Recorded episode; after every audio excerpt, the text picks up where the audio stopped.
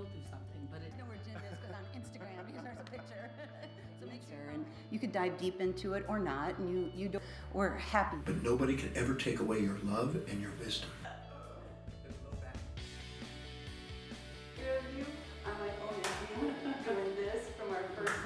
Welcome back to the Dr. Jim and Jody Show. I'm Dr. Jim. And I'm Jody. And today, we want to talk about living your life's purpose. Ooh. Ooh, the deep one. So serious. I love how everybody, like, when you start talking about purpose and what you're meant to do and what is your gift and how are you living that daily, how everybody kind of just gets like, oh, right? Like, it's mm-hmm. such a serious topic. Yeah. So maybe we start with that.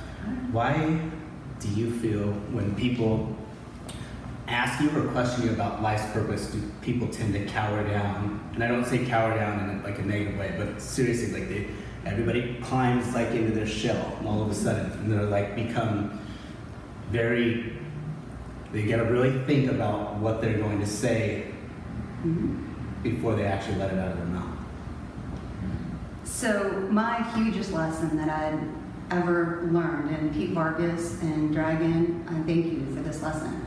We were at um, Brendon Burchard's um, uh, Experts Academy, and I got happened to keep getting partnered with those two, which normally, in, when you go into your breakout sessions, that you always end up with other people. We just happen to be together, and. Um, Pete says, and the first day it was cool, we were talking and stuff, and then um, he was like, oh, that's super cool that you're a yoga teacher, you know, you must love it. And I was like, yeah, you know, it's opened up some doors for me. And then the next day we were talking, he goes, wait a second, stop, just stop right there. You have a radio station, you write books, you podcast, you film YouTube. Like he went through this whole list of things that I did. He goes, 600 people in here knew you were the cool yoga teacher. That's all we knew. Why don't you speak up and talk about what you do? So if you have this message and you're not telling anybody what your message is, how is it going to get out there?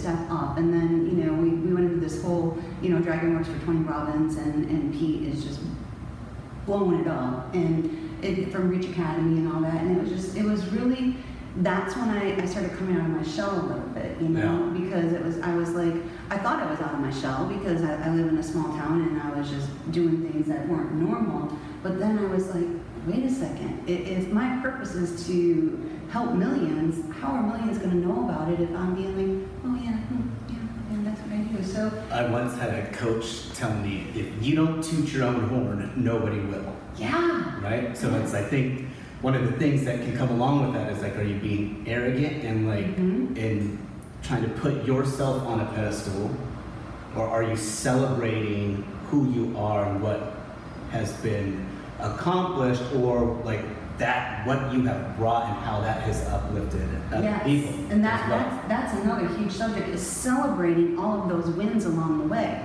Because if you're not celebrating them, then how are you gonna keep getting more wins? Because eh, one of, the- one of the ladies that came to the studio said, you get us so invested in what you're doing and, and your goals, and then you hit your goals like nobody's business, but then you never told us that you hit your goal. So we're still waiting for the celebration to celebrate with you because we feel like we're on the journey with you. And then you're not doing it, so you're actually letting us down. I was like, no, I'm trying to inspire you. So yeah, and I, I was coming from a space of, I don't want people to think I'm tuning my own horn. Yeah. And I think there's also a lot of people out there that, I mean, you've got a lot of things going for you, and you're working on all of those for a big end goal. Yeah. There's also a large population of people out there that may not necessarily know or feel or even be surrounded to have those conversations with Mhm. the people that maybe they need to in order f- to fulfill their life's purpose. Yes. So,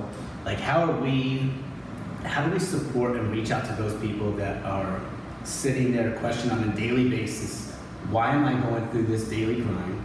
There's no purpose. I don't see any end in sight for anything that I'm doing. Mm-hmm. Like, where, like, how would we help capture that mentality and build on a daily basis the small wins and celebrations. Like, what do they have to celebrate? You know, if I'm sitting there and I don't have a purpose for anything, or I don't think I do, then what is there for me to celebrate Yeah. that day?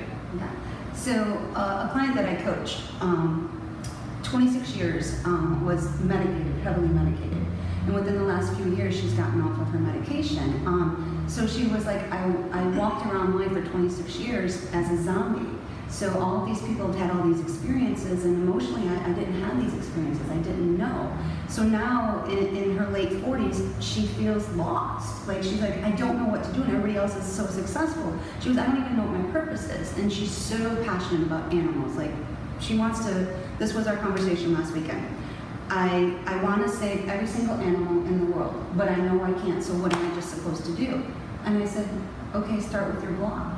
All right, so if you want to save animals, go around your block and see if there's any strays that need to be taken someplace or feed something. And then we went into that whole conversation. It was really neat is that she had just rescued a dog and she found an owner before she even needed to take it to the thing. I'm Yeah. like, you change that, like you're looking to make masses, but changing one life with one word, with one smile, with one conversation, you know, now this dog is, is a pampered princess out in, you know, LA. So, I mean, it's just, start with those small steps because, like you said, there's that huge big picture that we have, but it all starts with a little bit every day. Right. And, and that's, There was one exercise that I had done. I think it was one of my very first coaching sessions with a life coach that I had, and he had me lay down in the, the middle of the floor. It was via phone, so I had to, and I was doing it by myself, which I thought was weird. But I was really alone, so I had to do this and then call him back. So I had to turn off all the lights, sit there, just do some deep breathing, and then I had to imagine myself on a stage. And then I had to figure out what was I speaking to these people about. me. And it was there was multiple things that had come up. And through that, this was the beginning of like my my, my purpose in life and how am I gonna build this entire like sentence on to define this when people ask. But one thing that I, uh, it's a, it's a good little exercise to just have start things popping up, especially if you're really unclear about what it is that you're doing. Because there's no, and there's also no rules in saying that you cannot change that, especially when it's your journey. If anybody ever comes and tells you that this is the way to do things or this is the way you should be doing things, you know, you can take that with a grain of salt because it's your journey. It's, it can look however you want it to look, your path onto your life's purpose. So maybe you lay down and you close your eyes and figure out that it is animals. So then on a daily basis, like what is it that makes you smile about animals or anything that came to your mind about your purpose? Like what is it that puts a smile on your face? And how can you put one thing in place on a daily basis that can help remind you about that vision, remind you about that goal, remind you about that happiness and joy? Mhm. And then you start building on that, and that's when doors really start to open up because now all of a sudden you start sharing it more Yeah. with the people that you're around. I think that's why I love meditation and prayer so much because you just get so still and it just starts popping up for you, and then you'll start seeing all these synchronicities and people showing up and those conversations happening Yeah. because you're you're like, okay, I can talk about it. Yeah. Yeah, and especially sh- and then sharing. Mhm. I think that's a big one. Mhm. Is being able to share that with your friends, your coworkers, your families, and just sharing the things that make you happy in life, and then see what type of conversations arise from the excitement that you bring to that Yeah. space and to that energy that you bring to that conversation. Because you never know, somebody may ask you a question based on that. You know, why did you think that? How did you come to this conclusion, which can trigger a whole new conversation. You're really good at that. Is, I think that's where like the path begins because Mhm. the, more people that you can surround yourself that ask you the questions of why and where did this come from, you know, and from a non-biased point of view, where they're really interested in you Mhm. and interested in, in where you and how you arise to that point, then it gets you, as I always talk about healing away from the conversation or after you do certain things, right? It's not like when you eat vegetables all day, your body's healing at that moment. It's like your body's got to digest them, break them down, the nutrients got to go where they got to go. Um, same thing in a conversation. like your creativity and, and your point of view is going to change after that conversation when you're able to go home, sit down, digest, and see exactly what was going on there. Why were they even asking me these questions? How come I'm getting asked these questions so many times repetitively by the last 10 different people? and it can really help drive and, nurture your path along with your purpose. So. Right, there's your sign. One thing, um, like you were saying, when someone says should, um, someone that I, I, I really admire said, um, you should come see me um, last weekend. And I kind of, I was like, should, oh my gosh, and everything on my plate. And then they flipped and said, you may want to come and see me. And I was like, I want to come see you, you know, because I wasn't being told that I had to. So you're again, we go back to communication and verbiage a lot, and it just you know sometimes when you if you see a gift in some someone, and and um, when I'd gone to Joel Osteen in, in Victoria, um, that was something that I really landed really hard with me. Is that when you see a gift in someone and you love that person, it's your job to kind of push them in a nice, gentle way, but not be like you should, you know? And so a lot of times we have people in our lives um, that we know that they have this beautiful gift, but they don't see it. So you might want to gently nudge and be like, you might want to come here. I would like you to join me on this or those type of things. And uh, you, you'll be pretty shocked. Katie, who's in our background over here, is now a pro yoga teacher, and she's only been with me since she's three years old.